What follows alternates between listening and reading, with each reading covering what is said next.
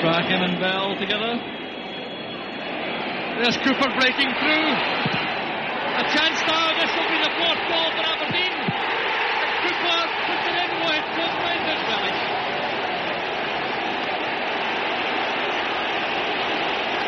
Well, suddenly it's become a rout. Of course, when things are going wrong against you, you don't get the breaks of the ball. Cooper in with Stewart.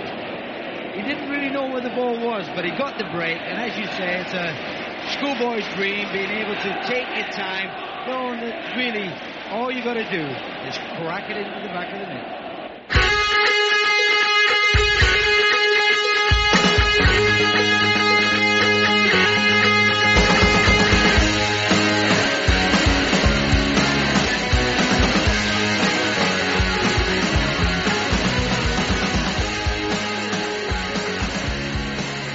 Hello and welcome to the latest Here We Go podcast. Uh, we join you pretty much directly on the, on the whistle after we've gained a, a point down at Ibrox um, in what was a pretty controversial game. We'll come to that right away. But, but firstly, joining me as always, we have podcast regular Richard Hey. How are you doing, Richard? Evening, Martin. Good, good to speak to you again, Richard. And we've also brought back um, a, an old favourite from here, a man who... A man who's regular, he's probably got about four Hartrick balls. He's been on the podcast so much. We just love having him back so much. And that is uh, the Red Finals, Martin Ingram. How you doing, Martin? I'm doing, well, I was going to say very well. I was almost very, very well, but, you know. oh, We're, we're getting there. It's, it's a pleasure to have you. We're getting there. So, yeah. Uh, so, we were at Ibrox tonight. Finished two two. You know, the, the cliche, I suppose, you would you, you would you would go with is that before the match, we would have taken a point. However, you kind of come out of that really a bit, really deflated, don't we? But it is a cliche, obviously, um, but I suppose given the defensive issues we've had, given the form that we still are in the middle of, win over Hibs notwithstanding, if you'd given me the option of taking a point before the game, I would have snatched your hand off. But at two nil up, and if you look at the flow of the game, yeah, they had a lot of possession. Yeah, they had a lot of attempts on goal, but a lot of them from distance and not really troubling Joe Lewis. I'm gutted we didn't win that tonight. And that's before we talk about the circumstances that led up to not just the penalty kick, which was a joke, but the free kick for their first was so, so cheap as well. Yeah, I'm I'm really disappointed. I, I can't fault that many things about our display tonight, though, and I think that's the really encouraging thing. Sure, we could have been a bit better in possession, kept the ball a bit better, particularly in that second half. I didn't think we were quite as effective on the break again as after that first twenty-five minute spell. And that's partly due to, I think, the home side sharpening up and being a bit more accurate in their passing. We we did really well. We had a lot of joy out of pressing them, something which has been absent for most of this season. It just seemed to have the big occasion, and maybe that little bit boost of uh, the win on Saturday night seemed to lift them. Mixed emotions coming out of this evening, absolutely. Because at two nil up after twenty minutes, you are through the roof. You're absolutely delighted at what's going on. And, you know, I should say, obviously, you talk about we having been at Ibrox. Um, it, Clearly, we're sitting here recording this. We haven't been at the game tonight because, uh, you know, it's been a long time since I've given that shower any of my money for the way you get treated down there. So, so Ibrox is not a venue that uh, I tend to bother going to these days. But um, I can assure you, when that uh, second goal went in, I'm sure their away end was the only place any Aberdeen fan would have wanted to be at that point. Yeah, Martin, I mean, we, Martin, we take the lead, you know, after you know, eight minutes. And then, no, as Richard says, no, after sixty minutes, we find ourselves two nil up. What, what talk about that first goal? Because Richard mentions the press there. And the goal comes from, you know, they try to play it from the back. Good pressing from Hedges. And then it's a really good ball from Dean Campbell. Gets Hedges back on the ball. And it's a good finish by Ramirez. Um, this is something that, you know, we've seen us try and kind of fits and starts, and it's not really worked. I, I suppose against teams that are, you want to say the better football and teams in the league, when you when you try that press, Um, if you get it right, um, it can, it, as it did tonight, it can pay dividends. It it can pay dividends, and it did pay dividends there. It's such an impressive goal because it shows you how when when you go with a, a high press, and you know it's very easy to say you know just press teams high up in the park, but it needs to be with a purpose and it needs to be coordinated. And you know, that's as good of a team goal in relation to what the players do off the ball as what they end up doing on it. Going going right back to where you have uh, Connor Goldson looking to get an outlet ball from, so he's basically, you know, on his six-yard box. What he's obviously wanting to do is he, he can't he can't play it across because uh, Ramirez is covering the gap with the centre half. He can't play it out right where he probably wants to go to, to James Tavernier because that, that outlet pass has been cut off by Johnny Hayes, and you've got Dean Campbell in the background ready to press forward on him as well. So he kind of almost half blindly just plays it forward to Lundstrom, John Lundstrom, because he really has nowhere else to go. But um, again, you know, Ryan Hedges has done a great job. He's, he's, he's effectively pressing him. He's right up on him before he even gets to the ball. We managed to win possession. Johnny Hayes puts it out to Dean Campbell. He produces a a really good through ball in to get to Hedges. Again, I actually thought you might have just weighted it a little bit too heavily, but Ryan, to his credit, manages to stretch a left peg out, cut it across, and then Ramirez is exactly where, where you want him to be, six yards out with an open goal, and uh, and, and does the business. So it, it shows you that, you know, when you're trying to do anything like that, you know, high pressing, coordinated uh, attacking, it does take time to get to the stage where you're doing that effectively and correctly, and everybody knows their role. But you can quite easily say, oh, well, it's just, you know, the The, the two of their defenders just made huge mistakes and we've capitalised on it. But none of that happens without four of our players pressing high up in the pitch and doing it in a in a coordinated and and and thought out way. So credit to all the players for that, but you know, credit to Glass and the management team as well, because that doesn't happen without a, a coordinated plan and and a lot of practice to make it work.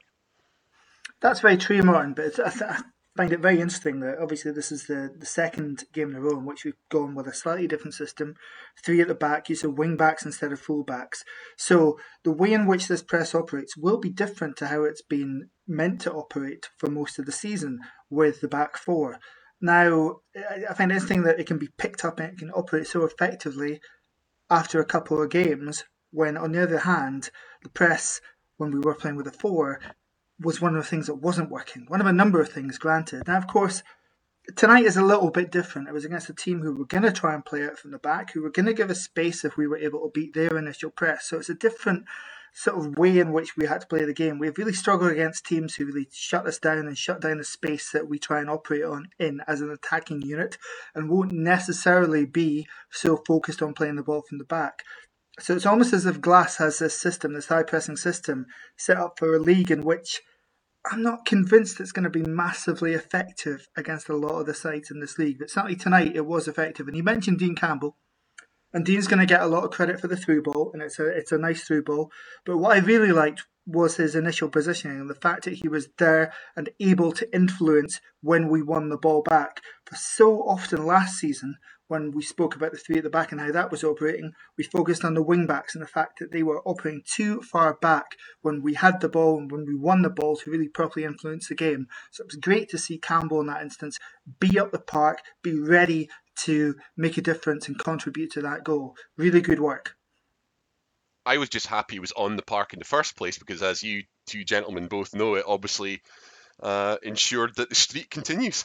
Yeah, for anybody that doesn't follow us on social media, there's um, there is a long-running uh, streak which um, has been going since nineteen forty-nine, um, which, you know, the club made use of in their football strategy document, because I think it shows that uh, we do have a commitment to, to playing our own players here, and it's that every Aberdeen team in a competitive match has had uh, what you could loosely term an academy or youth team graduate in it since nineteen forty-nine, so seventy-two years now. Um, and really, with the way that the injuries have panned out this season, with Considine and uh, recently Ramsey and McKenzie picking up knocks, it looked like it would probably be going tonight. And these runs, they're always going to end, and it would have been slightly freakish circumstances. But Campbell came in, and I thought he did just he did really well. Um, and what, the other times we've seen him at left back, left wing back this season, he's also done pretty well. And we did speak and speculate as to whether it would be a position for him, especially given the competition in the centre of the park. Well, with Jack McKenzie out for a few games, this is an opportunity for him to, to state that claim there.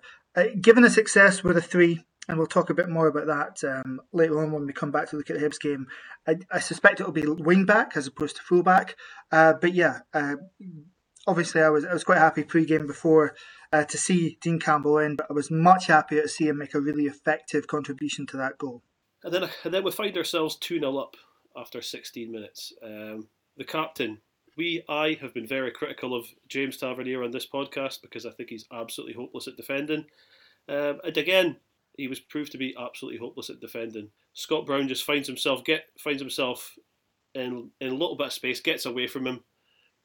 I didn't think it was a particularly great ball into the box, Richard. You know, he does you know, what an experienced footballer does. He sees the space, he sees where, sees where the ball's going, and you have to you know as much as we've and as much as you know, we've been annoyed by him in the past. He puts it in, and you've got to love that celebration, don't you? Um, you know, um, I'm, I'm sure people will be saying that, oh, it's typical that Scott... It definitely wasn't typical. I didn't expect Scott Brown to be scoring tonight. I thought Scott Brown's contribution, his main contribution, might be trying to stem the flow. Um, really, from his position as one of the three centre-halves, I thought he did okay. Uh, but it's... It's just a clever goal. You just um, he just is able to work that space, and we've seen him work that space for on corner kicks for other people so far this season. But he takes advantage of some hesitancy in their back line and just connects really, really well with it. Someone in the comments tonight referenced Billy Stark in the Cup final in nineteen eighty-six, and it has a, has quite a lot of that energy about it. Of course, when he scores, he's going to absolutely revel in it, which he did. I, I thought his bigger contribution at centre-half was on was on Saturday. I thought he played really, really well on Saturday, just guiding the other two through the game. And, you know, Bates and McCrory are not youngsters. They're twenty-three, twenty-two, twenty-three, twenty-four, whatever they are. They shouldn't necessarily need a thirty-eight-year-old talking them through the games. But if that's going to get a better level of performance out of both of them, then it's maybe a little happy accident that Scott Brown's being asked to sit a little bit deeper. It also slightly solves that problem of the fact that Brown and Ferguson in midfield were quite frequently overlapping and doing the same sort of job in the four that we were playing. And it means that Brown clearly will be able to take the ball out of defence, and hopefully it improves our distribution from the back as well. So there were definite positives to Scott Brown being part of that back three. But the goal tonight... He would have loved it. Every single person in the away end would have loved it, and every single person of our red persuasion watching at home absolutely loved it. I've got to say, because we're obviously um, not at the game, we were a, a mixture of legal and illegal methods to keep up with the game. First goal that we scored tonight, you know that like they have the open all mics on Sportsound. It was unreal. You have Richard Foster watching our game. And we've scored, but he takes forty seconds to actually convey that basic piece of information of the fact that we've actually scored. He talks us right through the move, right through how that um, you know they've taken the goal kick and they've played the goal kick backwards before finally deigning to tell us that we've scored about forty seconds after it happened. It was, you think we're bad at broadcasting? Christ almighty, we've got nothing on Ricky Foster.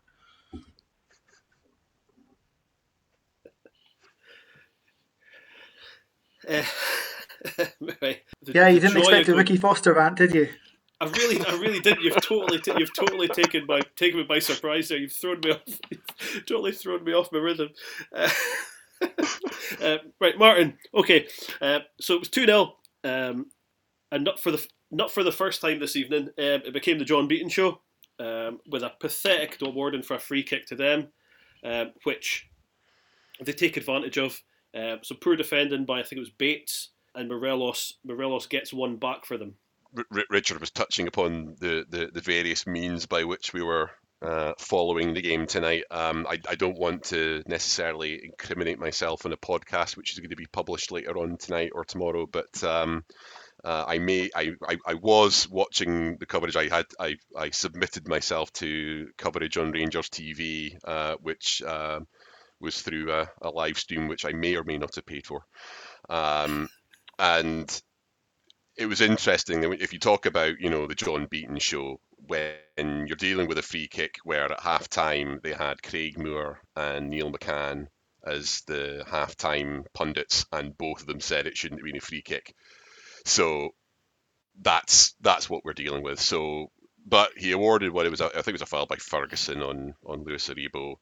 Um, set piece about thirty, thirty-five yards out, uh, fairly square. And again, it's a A, a good ball in the box by Tavernier. Again, as, as as Richard alluded to before, you know, he's not in the team because of his defensive abilities, because he's got very little to offer on that front. But what he what he does have is obviously a tremendous delivery from set pieces, gets the ball into the pretty pretty much into the six yard box. And while they have the cliches that there wasn't, you know, there wasn't a failure amongst the, the, the players that wore the, the red shirt today. If there was any one player that was less successful than all the other players, it would have been David Bates. And, um, you know, for me, he's culpable for that goal.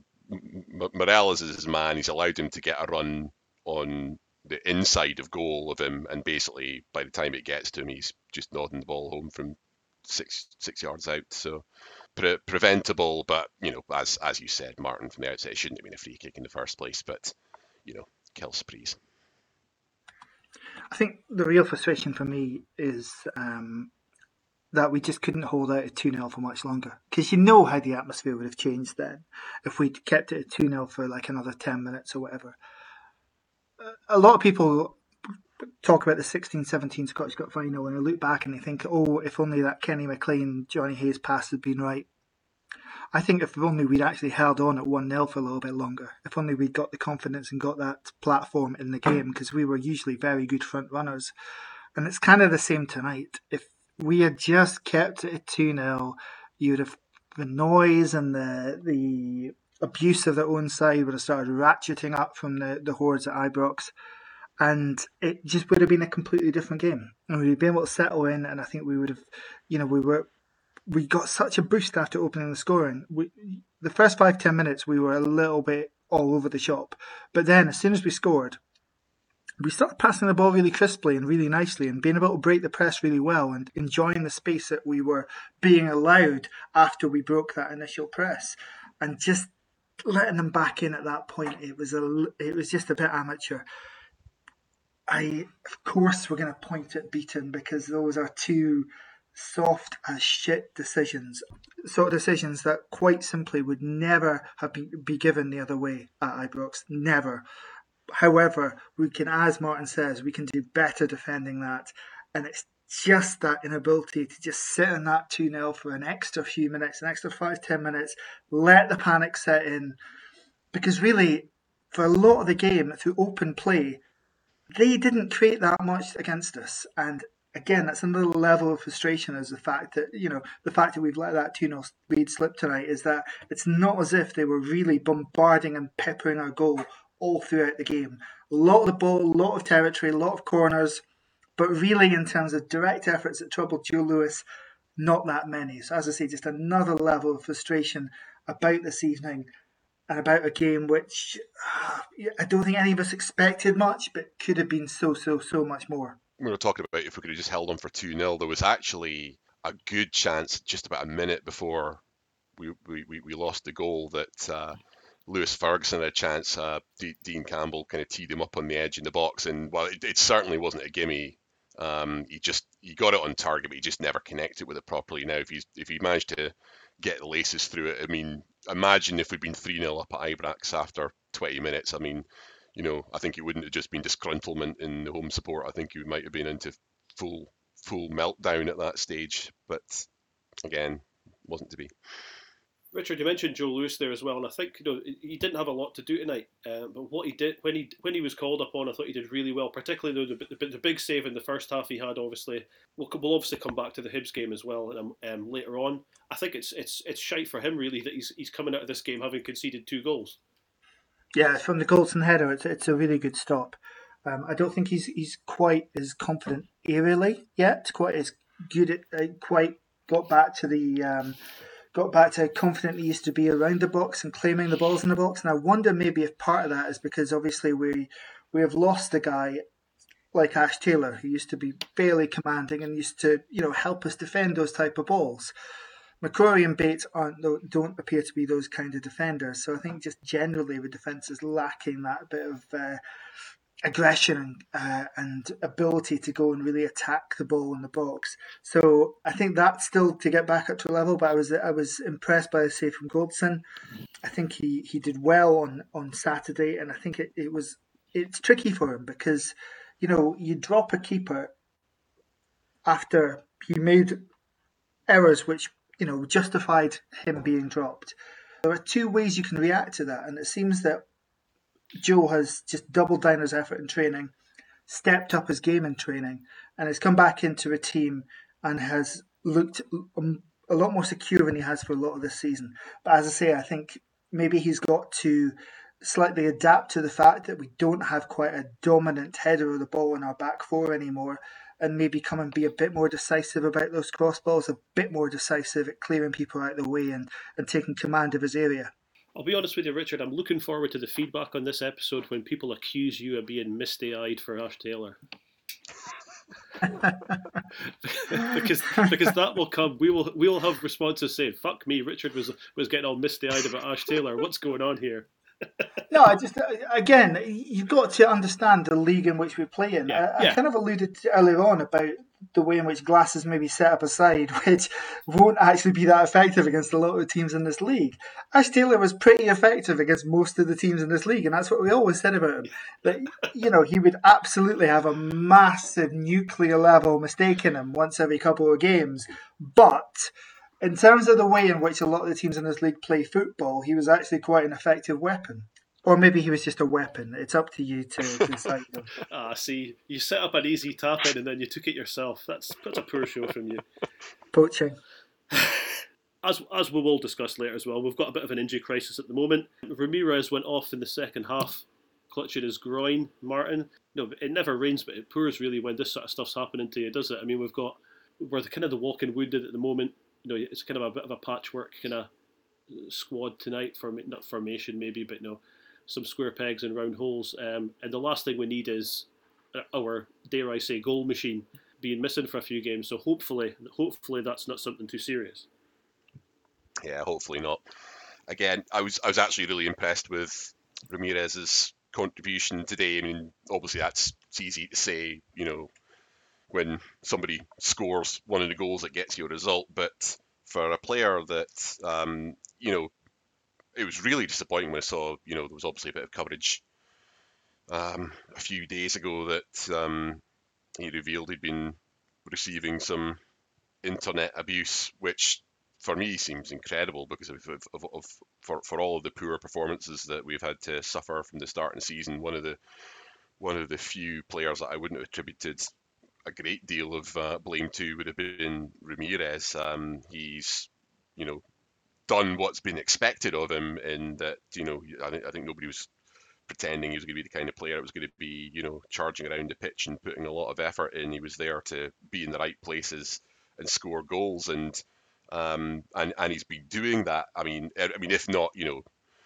if not to the level of the kind of claims, you know, the, the Jet claims of twenty a season. But I mean, he, he may he may well get there by the end of the season. He's certainly on, on a good pace. But I would say he's he's as good uh, a striker in, as as anyone else in, in our league at the moment. I think I think that's a, a safe statement. But um, you know, in for, for, for the performance today, though, again with us playing, we played a a very high pressing game, and it was quite often when we were out of possession, we were playing with, you know, a full front three, pressing up on, on, on their defence and central midfielders, and uh, Ramirez was a part of that. I mean, it was very much the kind of role that um, uh, McInnes would have asked Adam Rooney to to, to do on, on occasions where, you know, sometimes he was playing up, you know, directly up front, sometimes he was drifting across left to allow Hedges to come into the middle, and um, you know, for, for a player where a lot of the complaint seems to be, oh well, you know, he, he, you know, he, he might score a few goals in the box, but he's not putting the work rate in. Um, you certainly couldn't have accused him of that today, and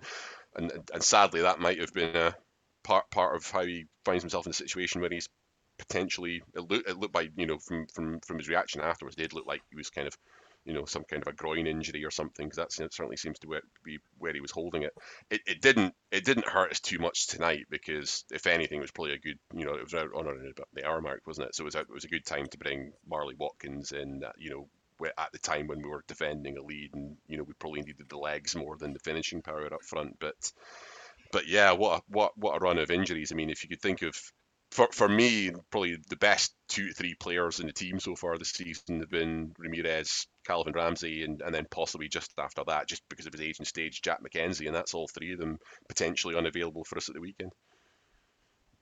Yeah, I don't know if the criticism of Ramirez has necessarily been about his work rate, but certainly there's not been a great deal of evidence of um, his effectiveness out with the penalty box. So, I mean, we've praised him already this season on here for what he can do in the penalty box, and it's great to see him really step that up in the last couple of games, three successive games he's now scored in. Um, and there were better signs tonight of being able to link up with Hayes and Hedges out with the box tonight. But people will say, oh, you know, you have a striker to score goals. That's absolutely right. However, if you have been playing a system with one up top, which we have this season, you do need your striker to bring a bit more of everything else to the table. Uh, I think it was noticeable on Saturday, having, having Watkins up alongside him in a two, in a three five two. He just looked a little bit busier, looked a little bit more settled with somebody alongside him. But I thought, again, tonight, on the positive side, he was linking a little bit better with Hayes and Hedges. Balls weren't necessarily being fired into him like at head height either when they got up to him. Uh, again, that's probably because of the fact that we just got a bit more space to play with the ball once we got past the initial press. So again, the quality of the opponent probably works in his favour there a little bit too. So I'd be surprised to hear if there was criticisms about his work rate. Um, but goal scorer, yes, great. Great start to life here, you've got to say. Completely different environment, uh, completely different way of playing, no doubt. And uh, nine goals, all from open play, you've got to say as well. Adam Rooney got nine goals in his uh, first half season at Aberdeen, but that included one penalty. And it obviously, latterly, it included lots of penalty kicks to make up his tally. Adam Rooney was a great goal scorer, don't get me wrong, but I'm, I'm liking what I see from Ramirez in and around the box, particularly from a team that has not been creating that much as our, and a lot of people will hate the even use of this, but as our X G will uh, will indicate. I, I certainly would also hope that uh, this particular podcast wouldn't have any criticism of a striker for what he brings outside the box when they declared Harold Stavrum to their team of the century not months ago. Absolutely not, no, not at all. Well, part of the option was him or Rooney. So again, you, you know, we have we, it's very, very difficult to get a complete centre forward at Aberdeen. Is I suppose the bottom line. Um, you're always going to have somebody who is uh, going to have strengths in one particular area and maybe weaknesses in other areas. So you can only, to use that podcast favourite phrase, "pish for the cock you've got." And Ramirez has been a pretty effective cock thus far this season. And he's, and There's uh, a line you wouldn't get on Sports Sound. Well, no. Firstly, if if we could somehow, no, Richard, I know obviously we've had Richard Gordon on here before. If you can get in touch with Richard Gordon and see if you can get Willie Miller to squeeze that in on Saturday, if you could squeeze that line in on Saturday, I tell you that would be that would be unbelievable. Um, yeah, obviously that's a. I think that Ramirez, Richard, is probably well on his way to the twenty goals that Jet promised us um, this season. I don't think we're going to see twenty from him, but. Um, we're definitely going to, I think we're definitely going to, if he can stay fit, definitely going to get twenty out of Ramirez anyway. What was your guarantee? Because it was a guarantee. Uh, but no, he did, I, I, I, no let's, let's just watch this now. It was Jet's guarantee. But you were happy to endorse. I was happy to endorse it because I got carried away with the, you know, the early season hysteria when we're beating um, the teams in the early, early European rounds. And I'm and I, I'm happy to admit that, you know, I got got a little bit carried away and No, no. Jet promised he would score twenty goals this season. That no, that's a fact. It was in print. Um, I think he might have told us a little bit of a white lie there, but that's okay. Uh, Ramirez is going to pick up the slack. It'll be okay. Contractually, what recourse do we have against Christian Ramirez? I mean, we often have lawyers on this show. Should I get in touch with him? Essentially, not Ramirez, against Emmanuel Thomas. Should I get in touch with him to find out, you know, what recourse we we can get from Emmanuel Thomas if he doesn't hit that twenty goals? You know, we have been promised something. He's not delivering it. We'll get we'll get Simon Cattle back on in a few episodes, um, and we'll we'll just throw them that hot potato straight away, um, and see what he can work out for us. Anyway, uh, right, so. Martin, there was a penalty awarded in this game. Um, obviously, it was awarded to them. Um, well, let, I'll tell you what, I'm sitting me asking you a question. Just talk us through it and try and explain to us what's going on. I'm not entirely sure. I can tell you what was going on with that. But um, but it came... It was not long after, so it's the guy, Fashion Junior on the back of his shirt. Was it Sakala is the, the guy? So he just he just nearly came on with... I think it was Scott Wright as well. Scott Wright, whose only contribution was uh, hacking Dean Campbell off the ball and moaning about it. But um, sorry, that's getting off topic. So um, again, it, it was in many ways similar to the first goal in that, although it, it wasn't it wasn't from a set piece, but uh, you know, Dave, David Bates is culpable again here. He's let he's he's let his player this time get a run on the back of him. When when when the ball comes into the box, I actually my first instinct was that it might have been offside, but I, it, it's impossible to tell from the angle that angles that he got in the coverage.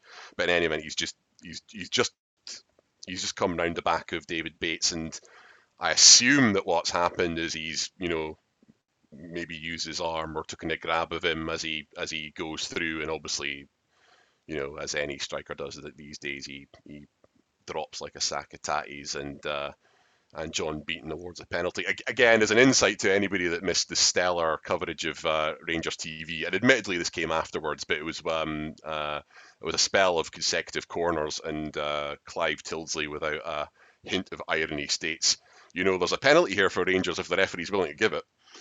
Um, and it's exactly one of those. There was a penalty there if the referee was willing to give it. He was more than willing to give it. But um, what was what was most unusual, because I thought it was, again, I thought it was another soft decision, but um, what was most concerning is that for uh, Bates himself, he, he he really didn't seem to, uh, you know, make any issue of it. He just kind of trudged away, kind of, you know, with a, with a hang dog expression. And again, sometimes expressions of the players gives away more than, than anything else. But he does he does just look like a kind of a a, a, a bit of a lost soul within the team at the moment. He clearly must be, I, I, to give him the benefit of the doubt, I think there's no doubt, he, you know, the experience that he had in Hamburg, and obviously you guys covered that in a, in, in a previous uh, podcast with... Uh, Uh, a journalist in Germany about that, but it, you know, it seems to have completely knocked his confidence. But at the moment, I mean, just on on the evidence of the games I've seen so far, he just seems like an accident waiting to, to happen. And you think uh, a lot was made in the fact, the, the, you know, the first eye-opening fact was bringing a player in where the, the main issue seemed to be his, in you know, that he didn't seem to be suited to as a, a player in possession of the ball and with his distribution, which was exactly the kind of uh, defender we were apparently looking for to play in this style of, of, of football that Glass was looking to do. But as we're saying beforehand, he doesn't seem to be particularly effective in in, in aerial challenges. So the kind of the, uh, as Richard alluded to, that the Ash Taylor-esque kind of work, just getting headers or making tackles. And again, he seems to really struggle with um, um, dy- dynamic runs behind or across the box. So you start kind of wondering, well, what, you know, what do you do? But again, that might be it might be overly critical because he, he has only been in the door for about half a dozen games, and um, but you just wonder how long do you keep. I mean, we may have to keep persevering with that as truth because we have nobody else to play in central defence right now. But um, I think he just looks like somebody who could really do with some kind of boosting confidence. And unfortunately, if these these issues keep happening, it's going to be hard to come by. It is a difficult one because he is just a few games in, and you know, he did play a fair bit of football last season in Belgium. And the thing, obviously, because of what we'd find out, we were concerned that his distribution might be a bit off. In fact, that's been the one part of the game that's actually been okay. Um, defend, just basic defending has been a bit difficult for him. And just that lack of reaction at the penalty kick was a bit strange. I, I put it down to the fact that, you know, he played at Ibrox for long enough. He knows exactly what sort of decisions get given against visiting sides there. You do fear with him, though, that um, he's on a kind of, he could well be on a Greg Wild-esque career trajectory. There's just a willingness in this country, and it extends beyond the media, I think, to, to managers as well, to, to give undue prominence to players who have come through the youth ranks. And I know David Bates actually started at Wraith Rovers, but give undue prominence and undue credit to players that have come through um, the youth ranks at Ibrox and at Parkhead, um, you know, whether or not they deserve it. Obviously, there's plenty of time for him to to start putting in performances at Aberdeen. I sincerely hope hope that he does that, because certainly that um, at that age, a guy already with some international experience, with experience of playing overseas, he should be an asset. But right now, I'm not seeing it from him. But again, maybe the circumstances with Scott Brown slotting into a back three alongside him might be the making of him. We'll just have to have to wait and see. And I think Martin's right. I think for the foreseeable, because obviously we haven't heard about Declan Gallagher's injury, but, you know, it's a hamstring injury, and, and um, I think you can expect six weeks probably at a minimum.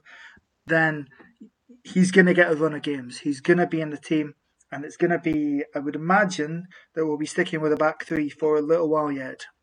I just want to go back um, on, you know, on the events of tonight. I just want to tell you what our manager has been quoted as saying. We've been undone by a free kick that doesn't look like a free kick and a penalty that doesn't look like a penalty. I, I think that's as uh, as fair and as honest an assessment as, as you could give. It doesn't need to be embellished anything beyond that.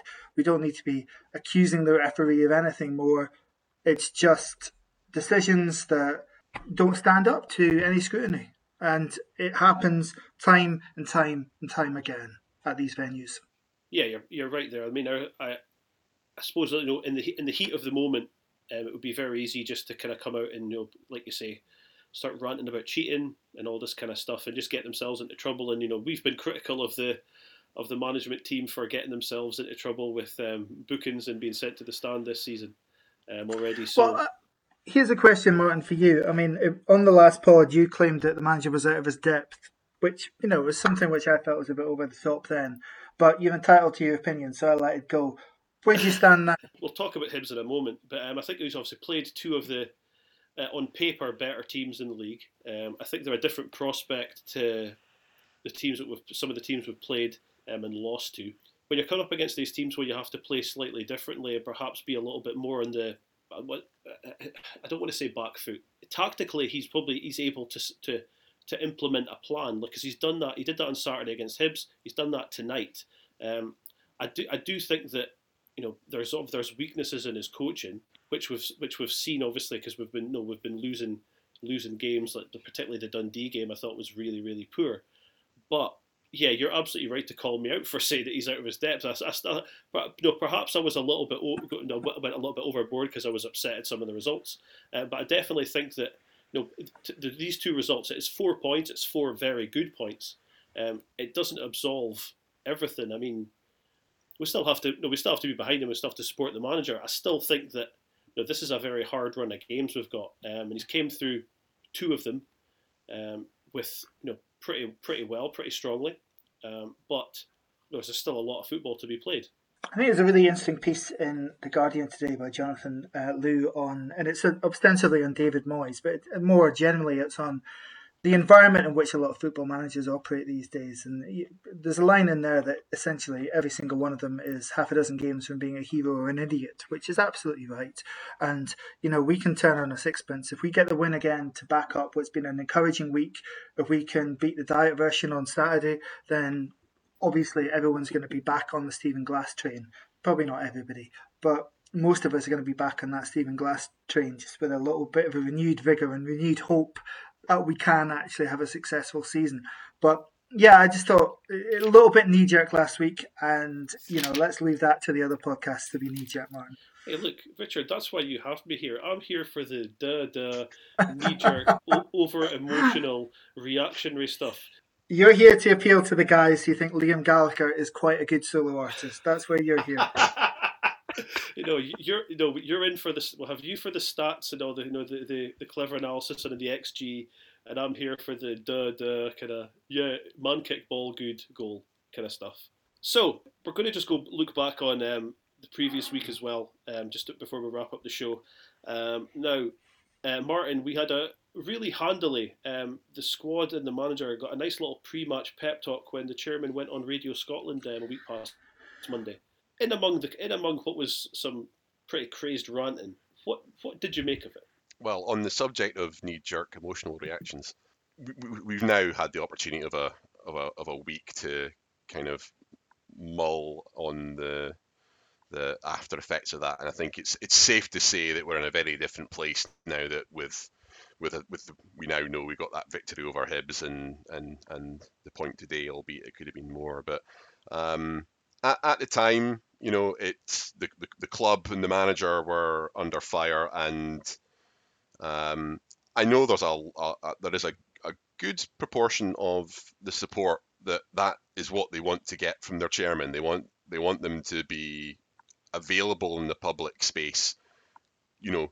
Engaging with the media and, you know, showing some emotion. I don't think there's any question that Dave Cormack is a person who loves the Dons, who wants to, who wants to be the, the, the person that brings Aberdeen back in the big time and, and, and winning silverware and doing it in with an attacking style of football. And um, I think for a lot of guys, when you hear him going on the radio, speaking emotionally about the club, um, you know, effectively, you know, sticking it to Kenny McIntyre, which uh, I think a lot of us can empathise with.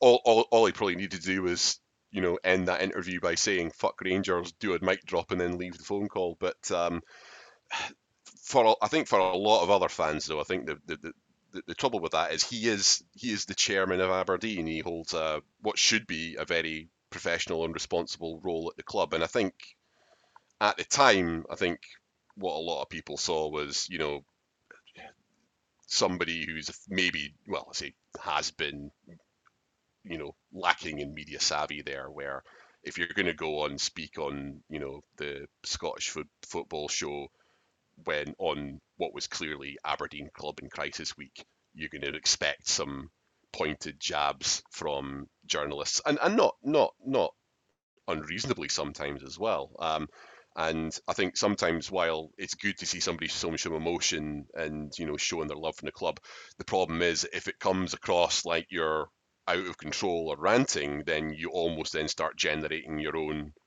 um, banter media as a consequence. So obviously that's then the stories which are running the next day. They're going to be covering that on The View from the Terrace. It's, you know, so, you know, and, and it, it's, you know, a lot of it is good fun, but I think sometimes um, there's an aspect where, you know, your first thought might be, yeah, get on the show and, you know, back my manager and show the fans I mean business. But sometimes you, you maybe just need to add a bit of countenance to, to that. More broadly, though, he made, he made he made a lot of fair points. I mean, you know, looking at that from a week backwards, you know, you could probably argue he was quite right with a lot of that. You know, Stephen Glass has only needed a an additional couple of games and, you know, all of a sudden, you know, I know we're going to cover the Saturday game as well, but suddenly we, we've now got a couple of good results off the back, and now Hibs are a team that have now on four consecutive defeats. They will now be the end of this week's or next week's club in crisis, and so the merry, merry-go-round goes on. Yeah, I mean, he was never going to come on the radio and do anything other than back Stephen Glass, and th- that was always going to be the way of it, because, you know, frankly, nine league games into this season was always too early to be making any kind of radical changes, however much some of the louder voices might have wished for it. That was always going to be the case. I think the issue I had was that he, and it's probably inevitable, because as we said, I think, on our last podcast, Martin, it's, a, it's an appointment so intrinsically tied in with the chairman that it's almost impossible not for him to take some of this criticism of the manager, of the team, of the appointment personally, because he has staked a lot personally on it, and he did feel it did feel as if he was reacting to personal attacks there. And to be perfectly honest, there wasn't any need for it, because as much as Kenny McIntyre is a bit of a dick, there is he was entirely polite and pleasant that evening. There wasn't really any of the of the occasional, you know, low blows that you might get if, from him sometimes. But Cormac was obviously intent on rebutting what he clearly felt was a bit of a personal attack, and fair enough, I suppose it's his club. He is the chairman. He owns, uh, unlike Stuart Milne, he, he owns, I, I believe, a majority of the shareholding now, so it is absolutely his club to do with as he sees fit. And um, if he wants to appoint Stephen Glass as a manager, then that's absolutely fine. And I think the I don't know, again, a lot of the criticism that was coming out about Glass and about the appointment was that, oh, he's appointed his mate. I never thought it was the issue that he'd appointed a friend. I just think he's so, so enthralled to the way that Atlanta do their business. He's so enthralled to what he's seen there, and what he's seen obviously work from what was essentially a standing position, a standing start when Atlanta entered the M L S to, to be champions on their first um, in their first season. And more than that, I think, get the crowds that they can get there. So I think he, he, he loves the way in which that club has been set up, and has obviously replicated that at Aberdeen in terms of uh, in terms of the structure.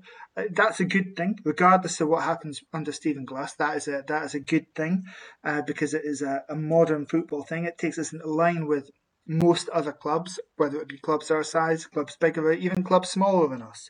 That is a good thing. Question is whether we have the right people in those positions, and that will, I suppose, come out in the wash. But yeah, it, it's a man who is completely enthralled with the way in which Atlanta uh, do their football operations, which, if you were to analyse Atlanta's performance over the last few seasons, might not seem the brilliant tactical decision that it uh, he thinks it is. The thing is, Richard, on the on the face of it, was it just really as simple as Cormac, who, you know, we know likes to be, you know, likes to be a public face, you know, and he's had criticism for maybe liking it, liking social media, liking the YouTube stuff a bit too much, you know, getting his face out there. Was this just simply him coming out and just take it, try to take a bit of the fl- the bit of the flack away from Stephen Glass, and you know, just try to distract it, like distract it from the, the players and the manager, um, just letting them get on with things, and just people can concentrate on Dave ranting away? Is it just as simple as that? Did it though? Did it actually take the heat away? I think it maybe just intensified things for at least a day or two longer than it might have. I think it put the heat on him a little bit more, because the headlines the next day was all, you know, Cormac rants, all this kind of stuff, um, and I don't think the next couple of days there was there was there wasn't very much really about the about the no, Dund- the Dundee game, for example, was forgotten about really. Maybe in terms of the outside noise, but and I think you referred to that during the interview that, you know, it was people from the outside. It wasn't Dave. There were a lot of people from inside uh, the tent who were quite upset as well with the way things have been going, and with some justification. You know, I've been ten games without a win in a league in which, you know, you told us great things were going to come. It was a League Cup loss to Ross County at the first time of asking.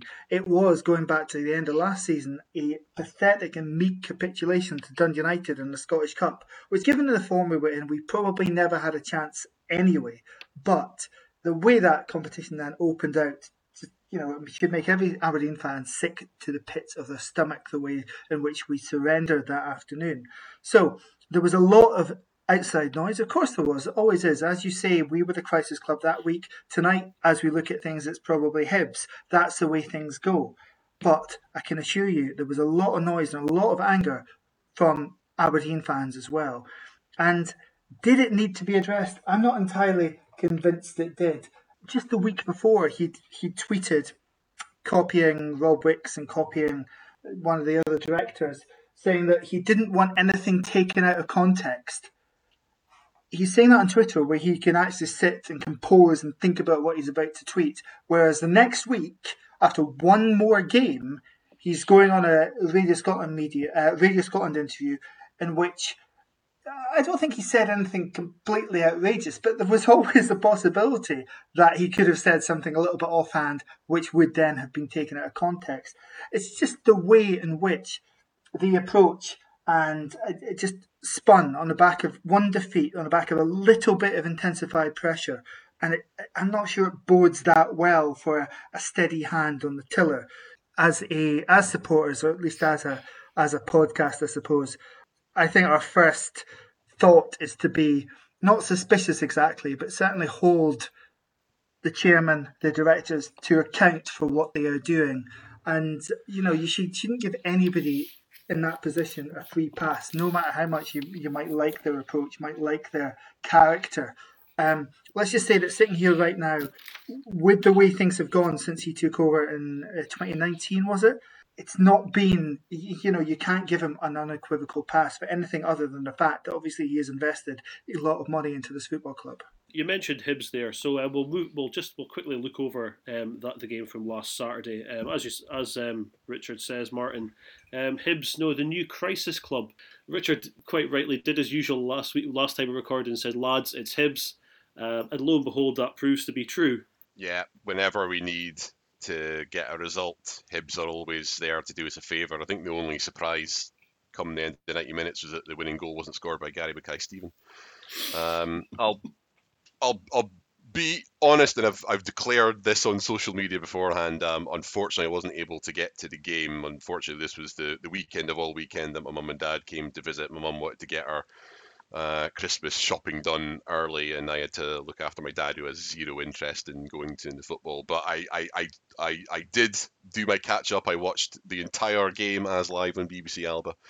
The, the main frustration that a lot of us have had, particularly during the kind of five game winless run was a, a, a reluctance to deviate in any way from the style of play that Stephen Glass is obviously long-term trying to embed at the club. And I, I, first of all, I, I I I would definitely say that, you know, nine games or six months is, is, is not enough time to judge any manager. But the concern becomes any manager will only get as, as much of a, a, a leash as res, results dictate. And again, we're we're in a slightly better position now with four additional points in the bag. But there's no doubting that the longer a run of fixtures go where you're flirting with the bottom of the table and, and being in the relegation zone, the, the, the, the more pressure comes on. And with the, the run of fixtures that we had, you know, our ne- at that point, our next six games are going to be the top six teams in, in the league. You could you could very well have been looking at a situation come the end of November, beginning of December, where we could have been right right in in, in, in the thick of that battle. So the the first thing I'll say is it, it, it was late, but it came eventually that there was a tweak to the formation. So we we, we introduced a third player at the back. We we we we did something to address the the fragility that we had, where for all the possession that we've had in, in, in several other games, it always seemed the moment the team managed to catch us in the counter-attack, we just we just fall apart, you know. Um, so we we we addressed that.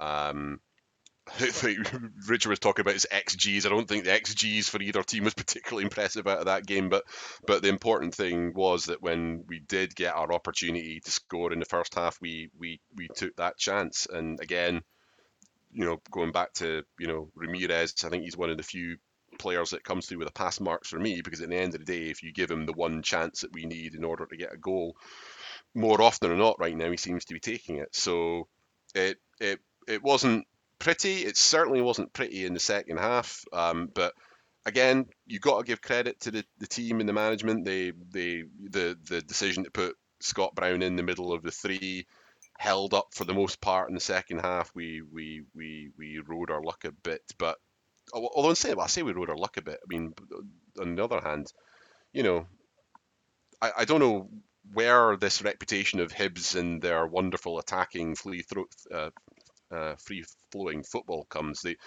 I'm sure they must be uh, a delight to watch every other match which doesn't involve us, but I, I, I fail to think of maybe more than two or three occasions where I've thought Hibs were anything other than dire, and thank goodness they were exactly that on Saturday.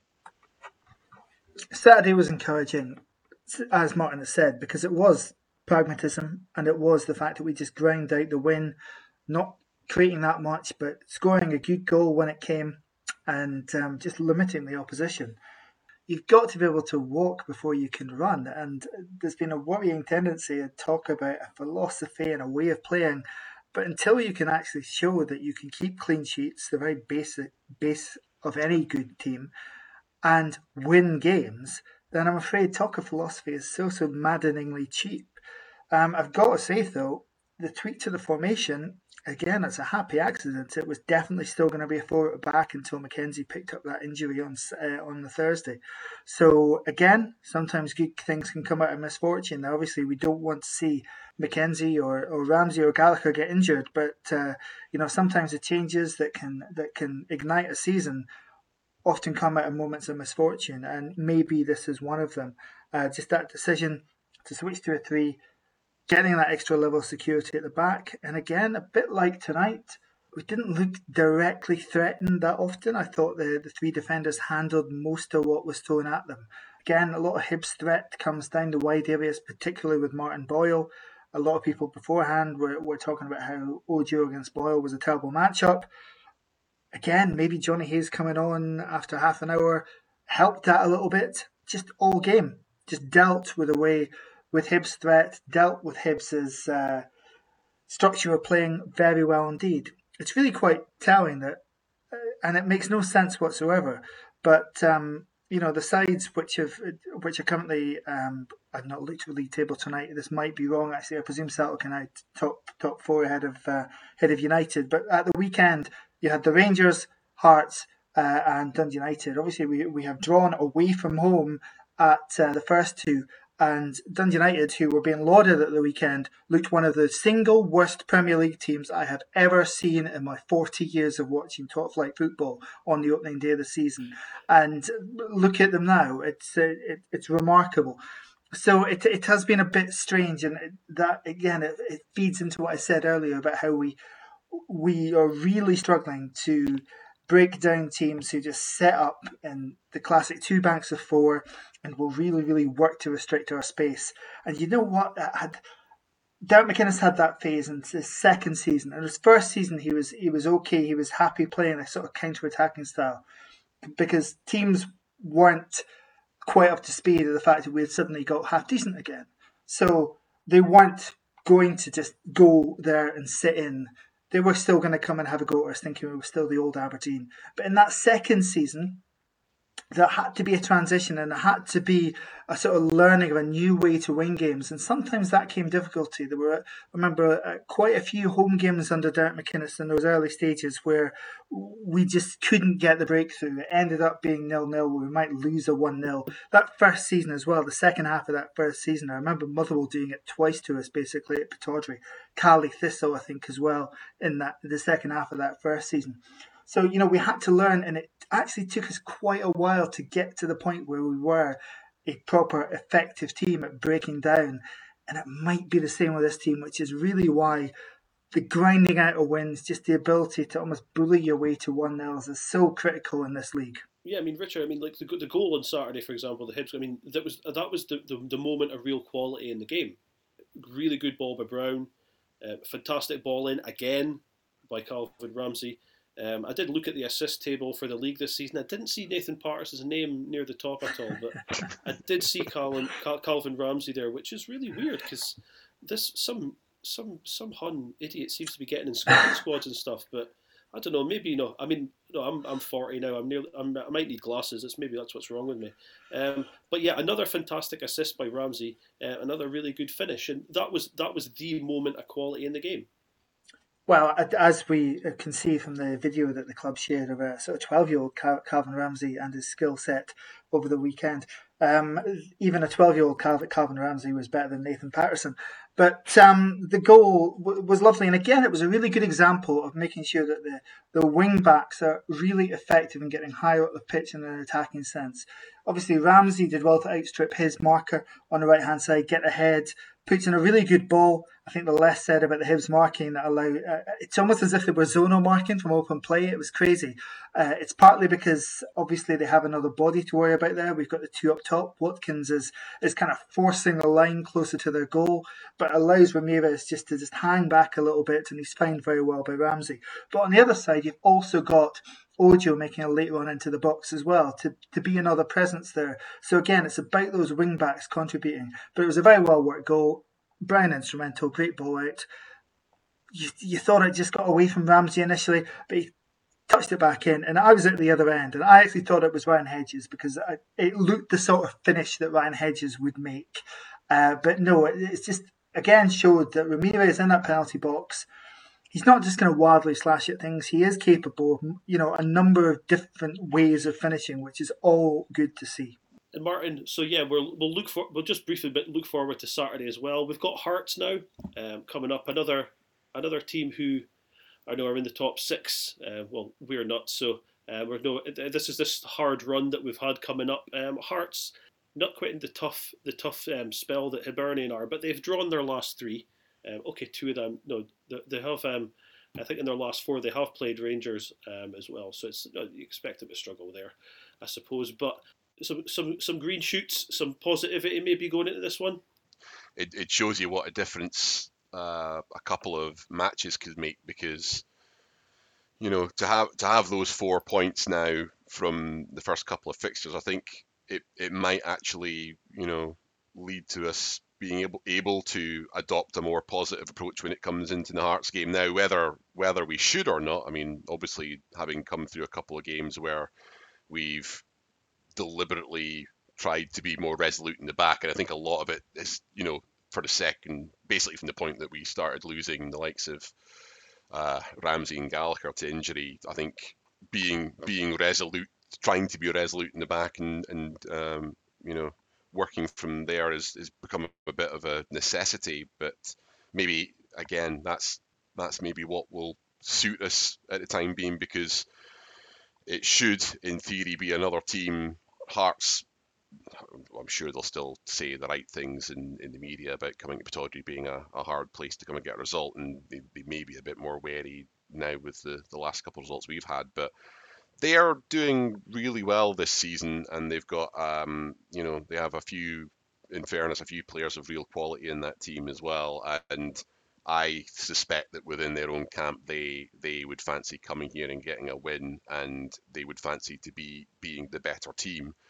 And bizarrely, that might now actually suit us at the moment. I think um, we've now, you know, proven proven the data wrong a couple of times now, where, you know, you don't necessarily have to win out in the possession stats in order to be able to get a result. And it might well actually, where we are right now, it might suit us to be able to just um, allow Hearts to have more of the game, see if we can absorb some of that pressure, and and and see what we can do with with our own possession. But but you know, on on, on the other hand, I think you can start become, you know, it'd be a dangerous game to actually set out with a plan of looking to contain Hearts, because while I do think they they probably are on a better run of form than we are, even even though it has kind of dried up a little bit, I I, I would be dangerous to think we could just um, Uh, allow Hearts all all over the place. So I think there will be a need for us to impose ourselves a bit more than what we were able to do tonight. But we, the the, the worries from from you know getting defenders in aside, we we I think we have now a, a few players that have really shown up, and um, we've looked more solid in midfield, um, and and are carrying a bit more of a goal threat. So hopefully we can continue that on to Saturday. Yeah, fuck me, lads. This is meant to be a quick, short podcast. Anyway, on to minute sixty-five. And um, I, I just want to say, Martin, that I have total respect for your views and opinions. It was great having you back on the podcast this week. Yeah, sorry, Martin, the guest, Martin, not you, Martin. Um, but but if you're thinking that Hearts are going to come to Pittodrie and kind of be open and expansive, you're off your head. This is Heart at Midlothian Football Club, and Heart at Midlothian Football Club managed by Robbie Nielsen. They will be, as Hearts always are, horrible to watch, horrible to play against. Again, hopefully we can just grind something out. one nil, take it right now. They're overdue a defeat. And, you know, we should have frankly won down at Tynecastle early in this season, so they should hold absolutely no fear for us. I, I think you misrepresent me, Richard. I, I, I can't remember I can't remember saying open and attacking football from Hearts, but what... I, But what I do think is I think they're going to come, you know, in, in previous seasons when, you know, we would justifiably consider ourselves to be the better team, they they would have been coming up again, setting up shop. I have no doubt they're going to be their their their, uh, their hammer-throwing thuggery at their finest. But what I do think they'll, I think this time around, I think they will fancy that they'll be able to dominate us in, in, in a way that perhaps they, they wouldn't have had the confidence to that. So that's more what I'm meaning, that I think they... They, they may feel they'll be able to get the thrust of the game, and it may it, it may actually suit us to be seen as the underdog in this game again. Well, because it's Hearts and because it's their hammer throwing, I suppose it's lucky that the crowd's going to be less than ten thousand on Saturday anyway. Yeah, I was going to say, Martin, you talked about being at home uh, for the game against Hibs. Well, you and four thousand other people, conveniently enough. I was one of the people that actually was at home. So yeah, so that so that's what we've got to look forward to. We've got to look forward to some Hearts hammer throwing on Saturday, hopefully ending with uh, another three another three points um, to totally spin the negativity I that, that was like spewing out of me on the last podcast. Spin that right round, um, and it'll be nothing but positivity going forward, hopefully. But until then, I want to thank Martin Ingram for coming back on the podcast. Thanks as always, Martin. It's been great. Yeah, thanks for having me back again, and it's been a pleasure as always. And, and thank you as you as well, Richard. Cheers, man. So yeah, until the, until we speak to you next week, here's to three points against Hearts, and come on, you Reds.